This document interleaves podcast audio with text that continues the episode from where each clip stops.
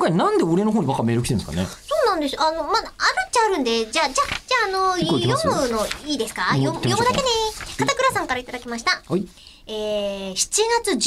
日の更新分の話です。 1ヶ月前神崎さんの名前から、憧れの名字っていう話がありました。覚えてないあったんです。 あったんです。神宮寺がいいっていう。まあでも神崎がかっこいいっていうところから始まったんですけど。そうでしたっけかはい。うんえーで、我々のはい名字とか名前に、口が多いよねって言あーあって、吉田さんは全部口じゃん。わずかな記憶が口だけの男じゃん。っ口だけの男だそてうだいうフレーズがが生まれた回ですね。それはもう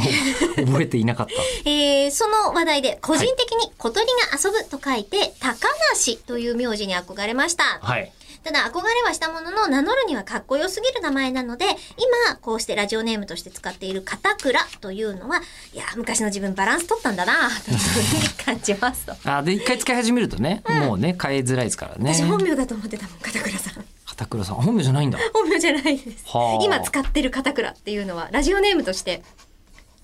この間ねことこなんうですよね高梨といえばワーキングってアニメに出てきてその主人公ですけど、それ福山潤君がやってるんですけどね、うんうん福山さんこの間ラジオ来たな、おうね唐突にうん、っていうのを突然思い出しましたはいでえっ、 となども来ておりましたけど結構そう吉田さんの方にメールがわさわさざっくりなんででそんな中でね、うんこれをこれを工夫すればいいんじゃないかなってちょっと思ったんですよなんすかラジオネーム龍之介さん、はいえー、吉田さん、えりこさん、こんばんは。こん700回も超えて今更なんですが、そんなやってんだ。えー毎回の配信の題名が本当にその回の内容を象徴しているというか、ハイライトを見事に表していて、とても秀逸ですよね。えー毎回タイトルは、石川さん、澤田さん、歴代のディレクターさんが考えてるんでしょうか。えーそれともパーソナリティのお二人ではない気がしますが。 はい。もしね、考えてたら覚えてるそうなんですよ。うんでもっと言うとあの見事にあのタイトルだけ見ても何喋ったか思い出せないタイトルがついてるん ですよね毎回嘘さすがにタイトル見たら思い出しますよえ思い出せる思い